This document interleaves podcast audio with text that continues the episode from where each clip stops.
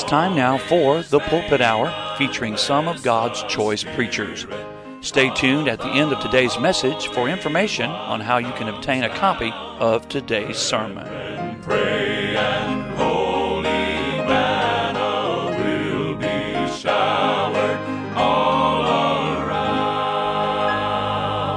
This is Pastor Walton of the Faith Baptist Church in Silver Springs, Florida, and we've been in a series of messages on the big picture taking a look at Christmas as not just a single event, but one of many things that brings the whole plan of salvation. We looked at the last time in this message the Creator and His creation. We're now going to go back to the sanctuary of the Faith Baptist Church and deal with the condemnation and its consequences. But I'm here to tell you that sometimes if we don't get the big picture, you'll miss things like this morning. The first thing that God spoke was light, knowing that there would be a need for light. But in chapter number two, He also made man. Let us make man in our image. And God breathed into the nostrils of man the breath of life. Then He made Adam as a helpmeet for him and gave them freedom of the whole garden except for one tree. There was only one exception. Uh, many years ago, I said in a teacher's meeting at a Christian school, the kids were always, you know, if you would just relax one rule. That's, that's such a joke. That, that's not true. That's a lie, because once you get one rule, then there's another one.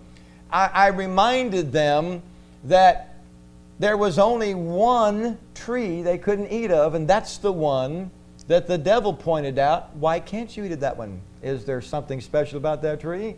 That's the one he pointed to. If you got down to just one rule, somebody'd be mad about that one rule. But I'm always glad that people made laws about red lights. I just wish people knew what they meant because they loved, especially 314A and 40. I've never seen the likes of people. The minute the light turns green, they turn left right in front of you. And I, I always warn people if, if they're in front of me and want to go straight, I'm, I'm always talking. They can't hear me, but I'm always talking to you. You better not go when that light turns green. They'll cut right in front of you. They do it all the time.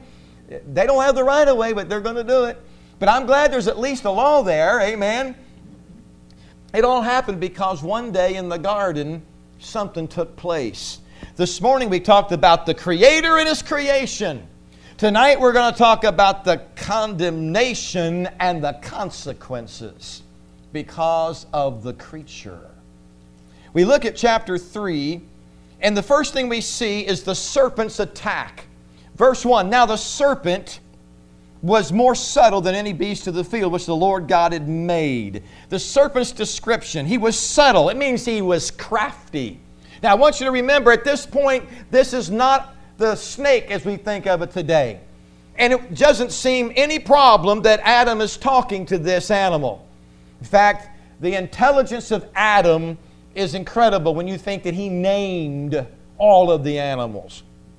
And you think back, and uh, we think we're so intelligent now, but honestly, I don't think there was any more intelligence than in the days before the curse probably the best that man ever thought. And by the way, have you ever looked at things that were made way back before bulldozers and cranes and all this automated equipment like the pyramids, the Sphinx? I mean, those things that you just, I mean, the, they could flood the Roman Colosseum and then empty it right back out for another deal. I mean, all before the day and age that we live in of all this technology. So man's brain was pretty uh, incredible back then. But here comes this serpent, and he's crafty, and he's a skeptic. He causes doubt, and he's successful in what he does. By the way, he's still successful at deceiving people. We see his description, we see his deception. It says, And he said unto the woman, Yea, hath God said, Ye shall not eat of every tree of the garden? Didn't God say you can do this? And the woman said unto the serpent, We may eat of the fruit of the trees of the garden, but of the fruit of the tree which is in the midst of the garden, God hath said, Ye shall not eat of it, neither shall ye touch it, lest ye die. Now, here's the problem that's not exactly what God said. God said you can't eat of it, but we don't read anywhere in Scripture where it says they couldn't touch it. Here's the other problem. She doesn't know exactly what God said because she's getting her information from Adam. Adam knows exactly what God said because Adam walked with God in the garden. There was a communion there with God. And the devil didn't come to Adam because if the devil had come to Adam and said, Adam, did God say? Adam would have said, Yeah, he said it. I was there. But Eve, he's trying to tell her, he, he's, you know, th- there's no other husband out there, there's no other wife, there's no other families, there's no one to mess up a marriage. So the devil says, I'll mess up the first marriage. I'll come and say, Yeah, you think your husband tells you everything. You think that you got the whole truth out of this thing. Now, he doesn't say that in this passage, but he's putting doubt in her mind. She, she is getting this doubt. Did God really say that? And in fact, he said here, verse number three or four, and the serpent said unto the woman, Ye shall not surely die. We see the serpent's denial. You know what he said in that denial? God is a liar. God is a liar. Oh, wow, that's kind of uh, interesting. God is holding you back from knowing good and evil. The word knowing means to perceive, to discern, to experience. He doesn't want you to discern and understand and experience good and evil. God's not good. And it says here, the word is good and evil. The word good is great goodness in the broadest sense you can use it. And evil is a word that denotes all the kinds of evils there are in every shade and color there could be. It's a word that's very broad and encompasses everything imaginable. We see the serpent's denial. You shall not surely die. Notice he didn't say, Thou sh- shalt not touch it. He didn't say, Thou shalt not eat it. He went right to the point. There will be no consequences if you do. He didn't deny what God might have said, he denied the result. It'd be like saying, Oh, yeah, your parents are Victorian. You don't have to worry about this old age of thinking about being married first. No, you don't have to do that. We're living in the new age, and nothing's going to happen. It won't be you that'll end up having to get married. How many times have you heard that? How many times have I heard that? Hey, I didn't think it would happen to me. Well, excuse me, but the laws are pretty strong in the Bible of what happens. I know people don't like the word abstinence. I know they say that's not a program, but it's the only one that works 100% of the time. None of the rest of them work that way. Then we see that he said, You are not going to be like God. Look at verse 5. For God doth know that in the day you eat thereof, then your eyes shall be open, and ye shall be as gods, knowing good and evil. May I uh, remind you about what's going on today? It's called the New Age movement. By the way, the New Age movement is an old lie. It's been around for as long as the devil's been around. The New Age movement says that we're all becoming God. We're, we're all going to be gods. Just, we're just hang right in there. We're just going to all become gods. And everything's built on spiritual things. But their idea of spiritual is some kind of la la land. It's not spiritual in the sense of rooted and grounded doctrinal teachings of Christ. It's all about all kinds of feel good and all kinds of, of incantations and all these things that people bring in. And by the way, we're loading our games today and we're loading them. We stick them in all the time. Something demonic, something. I'm telling you, keep your kids and your grandkids, if you can't, away from it. It's not good. You don't want them exposed to demonism in any form at all. The devil is a major deceiver and liar and tricker, and he will do everything to seduce you and get you away from serving God if you're a Christian, get you to do something that'll mess you up, and if you're not a Christian, keep you from ever becoming one. Isaiah and Ezekiel give us the reason why.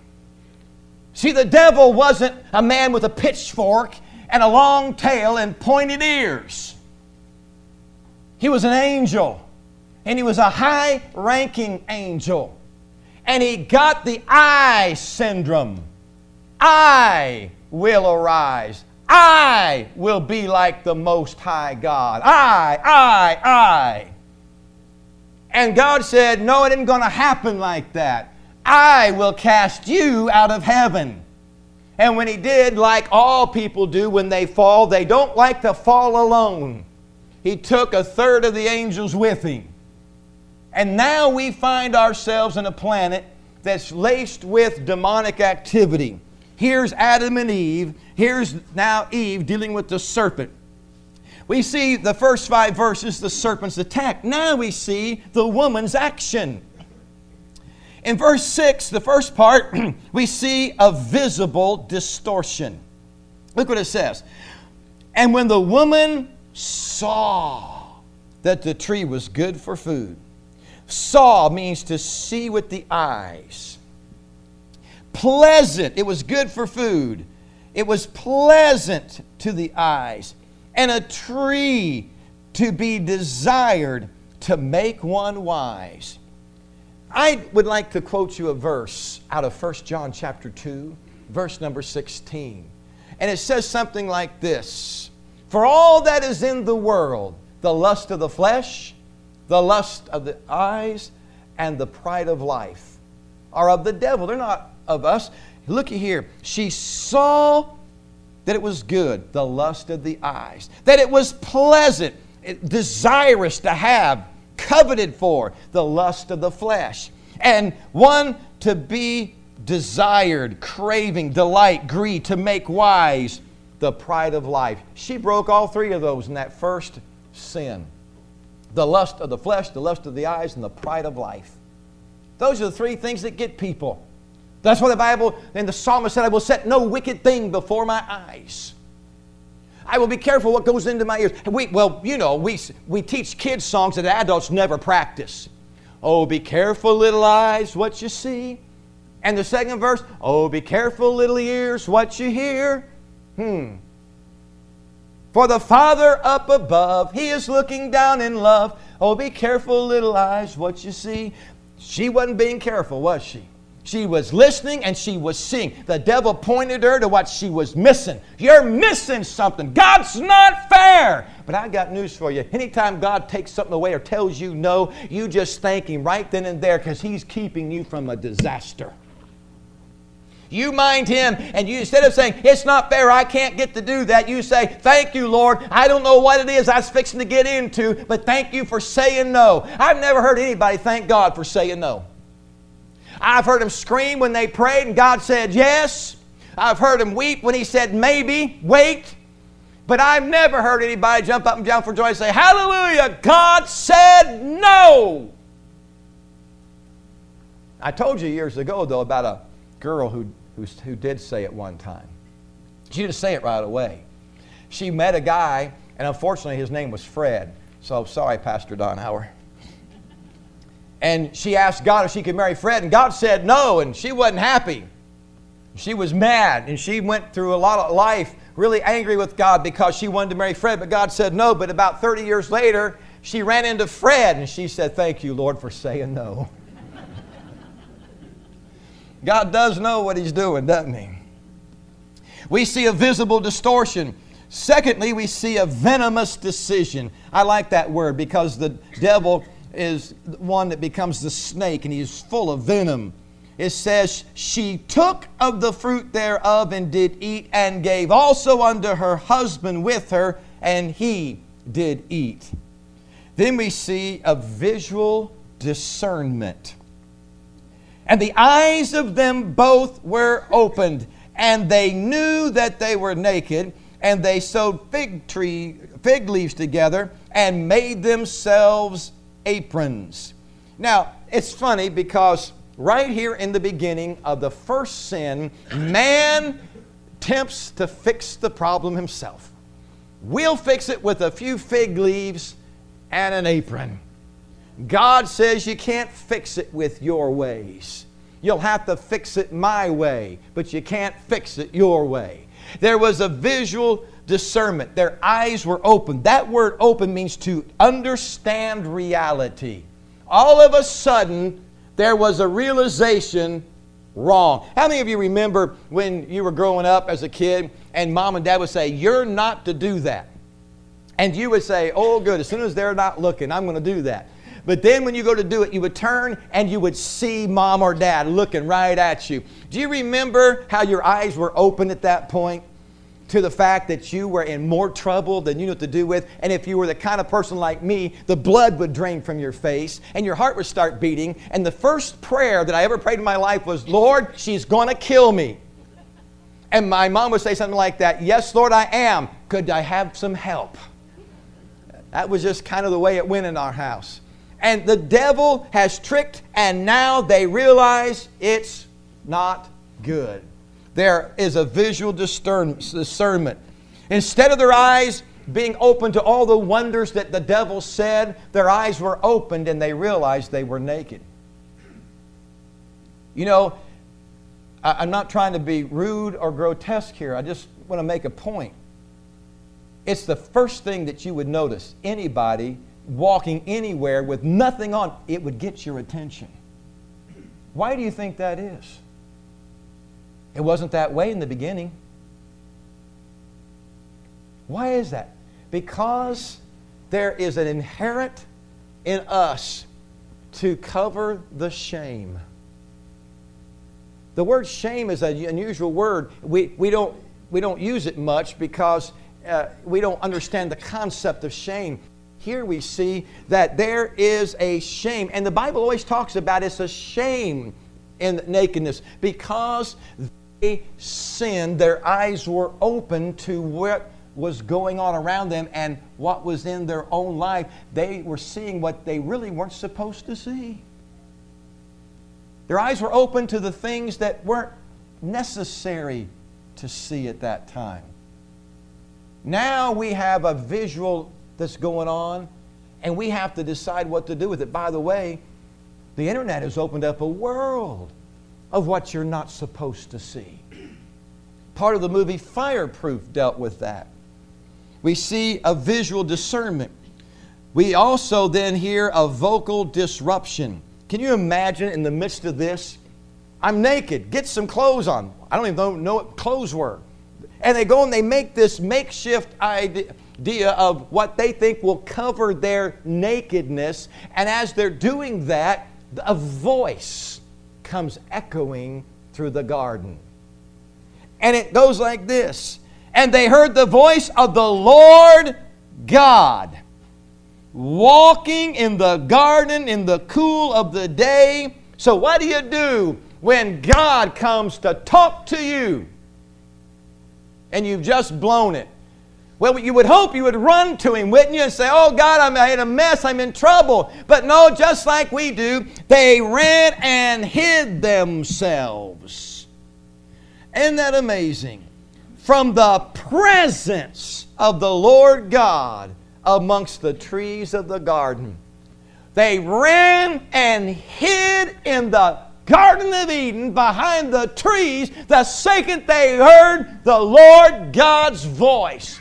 You know why? Because they knew what was wrong and they knew it was a shame and they knew He was a holy God and they didn't feel they could meet God on the new grounds they were standing on. They were going to have to have something happen for them to meet God on the grounds they used to meet Him on. Adam used to walk with God in the cool of the day and have conversations. I like the song, And He Walks with Me, and He talks with me, and He tells me I am His own. But boy, there are times when I don't want to get anywhere near him because I messed up. And I know and I'm ashamed. You see, it's one thing to admit it's a sin. And some, some people will say, you know what? Yeah, I, I messed up. It's a sin. But until it becomes a shame, it could be a sin and it just doesn't mean anything to you. I live in sin, no big deal. It's not that big a deal. But boy, when you know it's a big deal and when you know it's gone against your Heavenly Father, there's a shame. And I think we've lost that today in our desensitizing of our young people, especially. The Bible says in Jeremiah that there will come a time when they will no longer blush. People say things and they laugh, and I'm sitting there turning beet red, saying, Why are you saying that in front of me? There are things that used to never be said in a public high school in mixed company that today is said in Christian schools in mixed company. Is that shocking? you can't watch television without it being something in there unless you get the kind of shows that are old that you know retro tv something that goes way back he said here, they heard, they understood who the voice was the voice of God. How sad when He speaks and we're unable to respond. Then we find a vacating duo. They hid themselves. Now we go to the Lord's approach. In verse 9, we see a call. Thank God for a call. And the Lord God called unto Adam and said unto him, Where art thou? God is one of the master discipliners, Brother Steve. He did not go know, with his all knowing, he did not grab him by the throat and say, What is it you've done? He started out with some probing questions. Adam, where are you? God knew where Adam was. This was no surprise. Where are you, Adam? He is going to make Adam say where he's at and what's going on. My mom used to do that. What did you do? Like you don't know, but see, I'm a kid. I can't say, like you don't know, mom. You say, I like my teeth in my mouth, so I would tell her what I did wrong. And she would say, What did I tell you would happen if you did that? And I'd have to go through all this. And it's just building, and I, I want to scream, Just beat me up and get it over with. I can't take all these questions.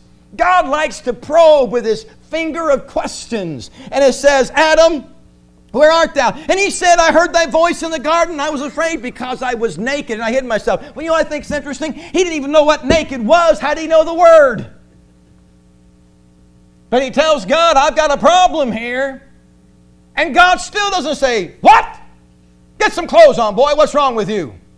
You know, he says this Who told thee that thou wast naked? Now, he doesn't give him any chance to answer. He asks him another question Hast thou eaten of the tree whereof I commanded thee that thou shouldest not eat?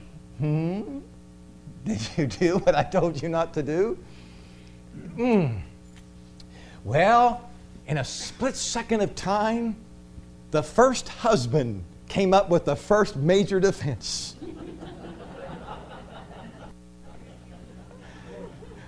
That woman, Lord, that you made me. I didn't ask for her. You said I needed her. Look what it says. Oh, that's so great.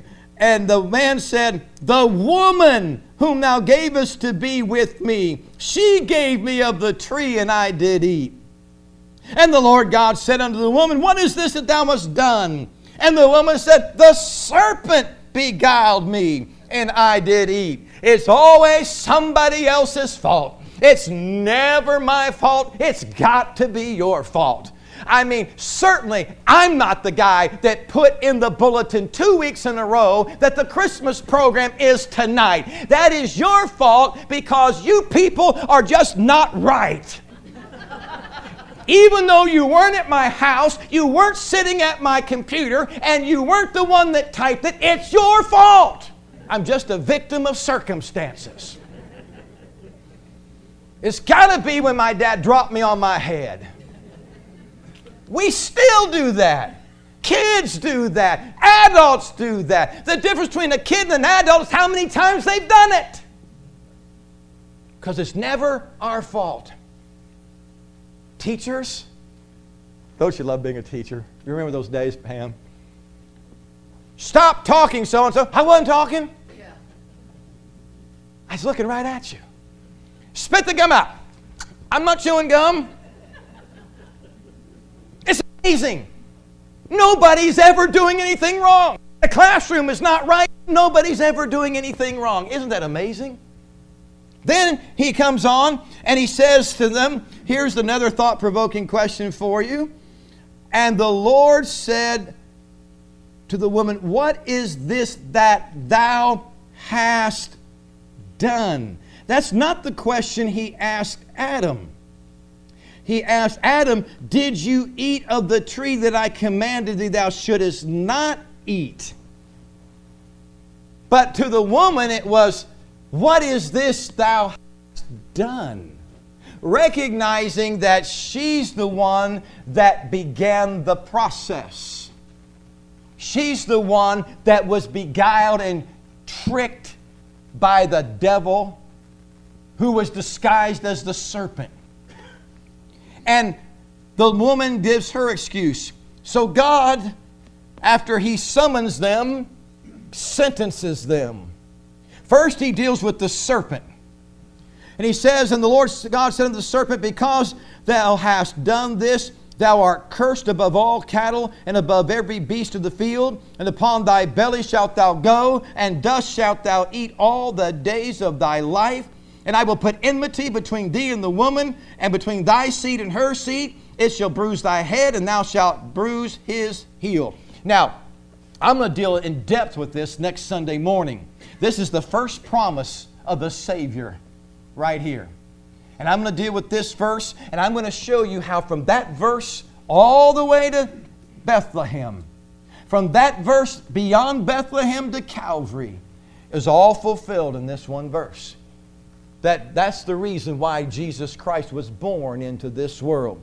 But for right now, I'm going to just deal with the sentence. The serpent is going to get a deadly blow, a head wound. Someday it's coming. And he said unto the woman, I will greatly multiply thy sorrow and thy conception. In sorrow thou shalt bring forth children, and thy desire shall be to thy husband, and he shall rule over thee.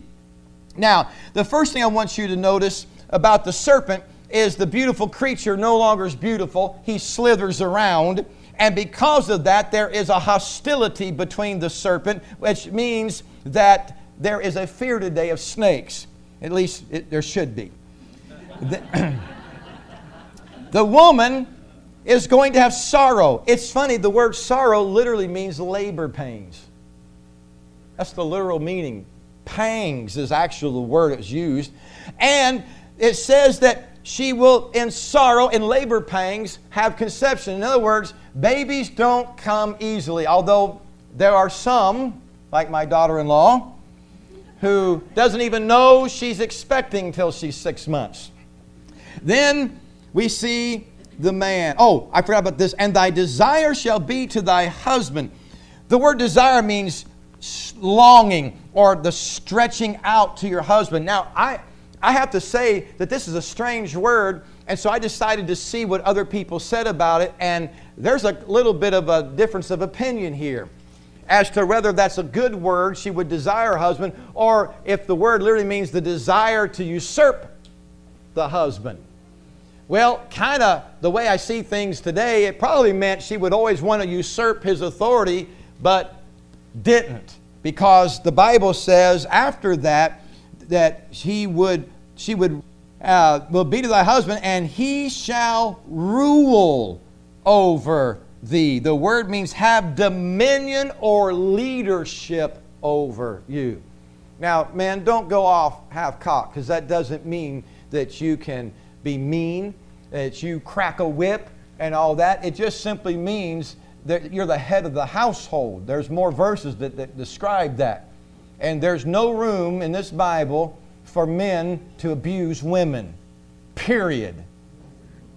There is the qualification number one, two, and three. We find out that there have been rules put in place from way back here. There was this great creator and creation, and God put light, and, Adam had the light, and Adam gave the light to his wife, but the devil came with darkness, and Eve believed the darkness. And because Adam took with her, the entire world was plunged into darkness, into sin, and all of a sudden there was a knowledge that they never had before.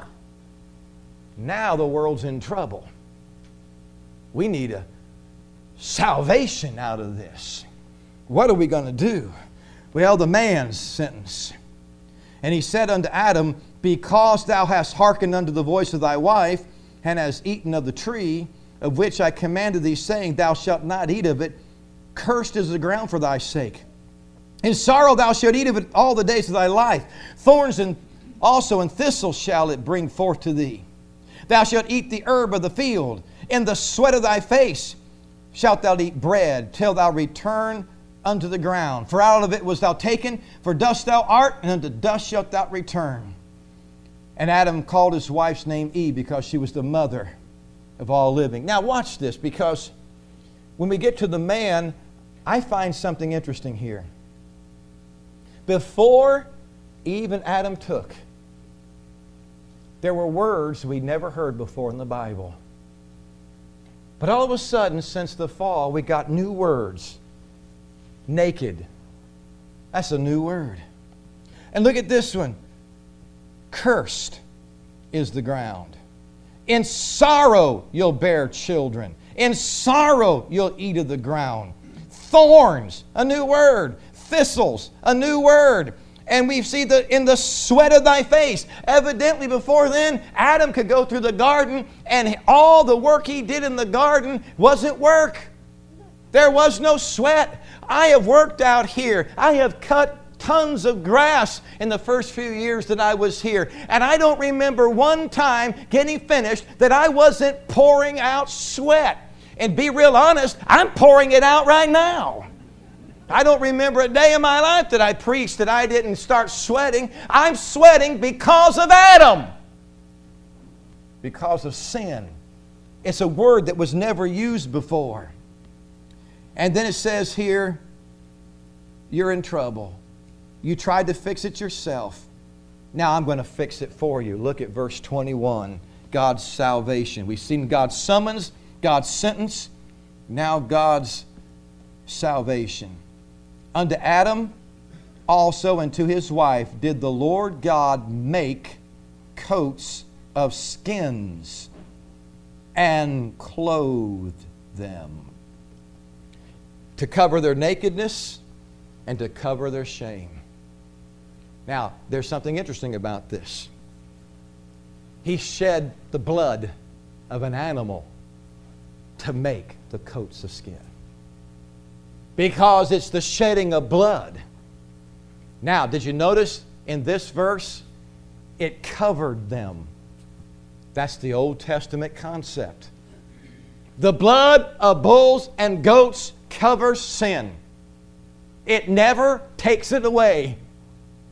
It's all pictured, and all throughout the Old Testament, we will see these feasts and things, and eventually we're going to find the high priest on the Passover. We're going to find that when they celebrate Passover, the high priest goes in once a year and not without blood. And Brother Steve, before he can even deal with the people, he's got to deal with himself because he's a sinner too and he goes in and he deals with himself and the blood sacrifice and deals with the people, and all the sins of Israel were pushed forward, covered, atoned for one year. And they kept getting pushed. They were never completely dealt with. They just kept being pushed forward and pushed forward and pushed forward till one day there came the Lamb of God. That was the Son of God, who stepped out of the glory world through the womb of the Virgin Mary, who grew up from an infant unto a boy, unto a man, walked onto the scene, and John the Baptist said, Behold, the Lamb. Not a lamb, the Lamb of God that taketh away the sins of the world. And with that blood sacrifice, there was no need for any more, for this man, once and for all, is seated at the right hand of God the Father because his blood is the last blood that's ever going to be needed. There's no need. We're not, we don't have a pit, no place, nowhere to sacrifice no animals here. And that all this sacrificing of animals is a lot of demonic stuff. It has nothing to do with salvation because my account's paid in full. Isn't that enough to make you just say, Hallelujah? He made them. Here, God is showing them about the blood and what they needed to cover themselves, to cover their shame and nakedness and take care of it. Your way doesn't work. Your way was a bloodless way. Cain and Abel understood, and yet Cain brought the wrong sacrifice. Abel brought the right sacrifice. God said, You will be blessed for bringing the blood sacrifice. And Cain, I'm rejecting yours. You didn't do it right. And all the religions of the world all the denominations of the world can do what they want, but it's only through the blood. And nothing else will replace the blood of Christ. Therefore, we see the consequences and the condemnation of the creature and the creation is under a curse. Because Romans says it groans under the curse. If you don't believe me, walk outside down there barefoot. I promise you, there are stickers, cactus, pine cones, pine needles, and when it gets really, really dry, the grass will cut you. Yeah, it's a wonderful place when it gets dry. It's beautiful to look at when it's green. But there are things in the grass that you don't see. My wife, one time, barefooted, stepped on the grass, and underneath her foot was a bee. And it got her. I said, hmm. Yet I still walk out barefoot. We have ant piles everywhere. They live on this property like they own the place. I told him my wife's a pest control person. I'll sick her on you. But they're still there. Before we leave tonight, could I remind you how this whole mess started? The devil. And over in the New Testament, in 1 Peter 5 8 and 9, the Bible says, Be sober, be vigilant. For your adversary, that's the devil, as a roaring lion, walketh about seeking whom he may devour. That's what he's trying to do. The next verse says, Whom resist steadfast in the faith. Now, I don't know much about lions. I don't live where lions are, but I've been told by those that know lions pretty well that a lion just doesn't go around roaring for no reason. That if a lion is going around and he's roaring all over the place like the devil is, there's one thing that's happened he's wounded. A wounded lion will roar because he knows he's wounded and he knows he doesn't have the power he used to have, so he roars to try to put the fear into the people that he still is a tough contender. And the devil was wounded at Calvary. And he's going about as a roaring lion because he's wounded. And he knows every time somebody gets saved, he gets another blow. And he knows that there's coming that day when he is going to get that final blow and God is going to put him in the lake of fire forever. So you need to be sober, self controlled, vigilant, awake, alert, watching, because he is going about. That is in the present tense, indicative mood. That means he's doing it right now and as, as certain as certain can be. Right now, he is going about And when he says be sober and be vigilant, it's imperative. It's a command. He's not suggesting it. He is telling you, as God, you wake up and look. Because the devil wants to stop you from serving him saved and stop you from getting saved if you're not. And he is going about like a roaring lion, seeking whom he may devour. That word literally means swallow up. Isn't it funny that a snake literally devours its prey? Do you know how they catch snakes in jungles? I don't know how they do it here, but maybe they do it the same way. They, they set up a, a kind of stakes in the ground and make a circle out of it, and they put a big old pig or something in the middle of that thing, and that snake will go in there and that, take that whole pig whole. You'll see the pig sticking out of that snake, and he can't get out because his belly's swelled until he can digest that thing. That's amazing to me that they can eat that thing whole. And the devil, as a roaring lion, wants to devour you whole. And that's what he tried with Eve and succeeded, so he thought. But God stepped on the scene with redemption. And I wonder tonight if it wouldn't be good to go out to your car singing, Oh, how he loves you and me. And Jesus to Calvary did go. You see, the message of Christmas is Christ. The message of the creation is the light. The message of the condemnation is the need to get restored back to the light out of darkness. And the only way to it is the blood. See, it's a picture. And as we come back next week, we're going to continue to see more of the picture until we get to the fruition of the coming of the Savior through the manger, to the cross, into that tomb, out of that tomb, down to the lower parts of the earth to take captivity captive, up to heaven, where he's seated on the right hand of God the Father, waiting for a trumpet so he can come back and get us all who believed and trusted by faith in the blood.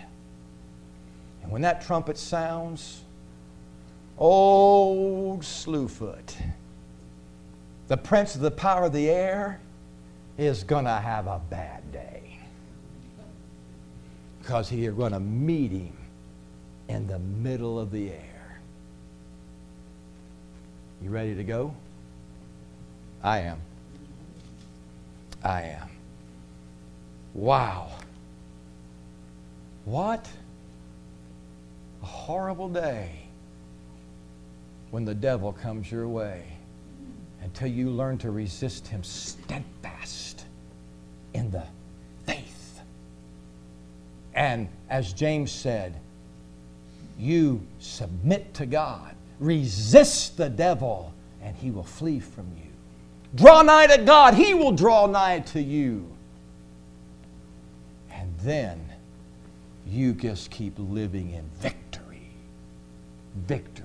Father, these are kind of strange Christmas messages, but they're exactly right on because Christmas is just one part of the total picture of salvation.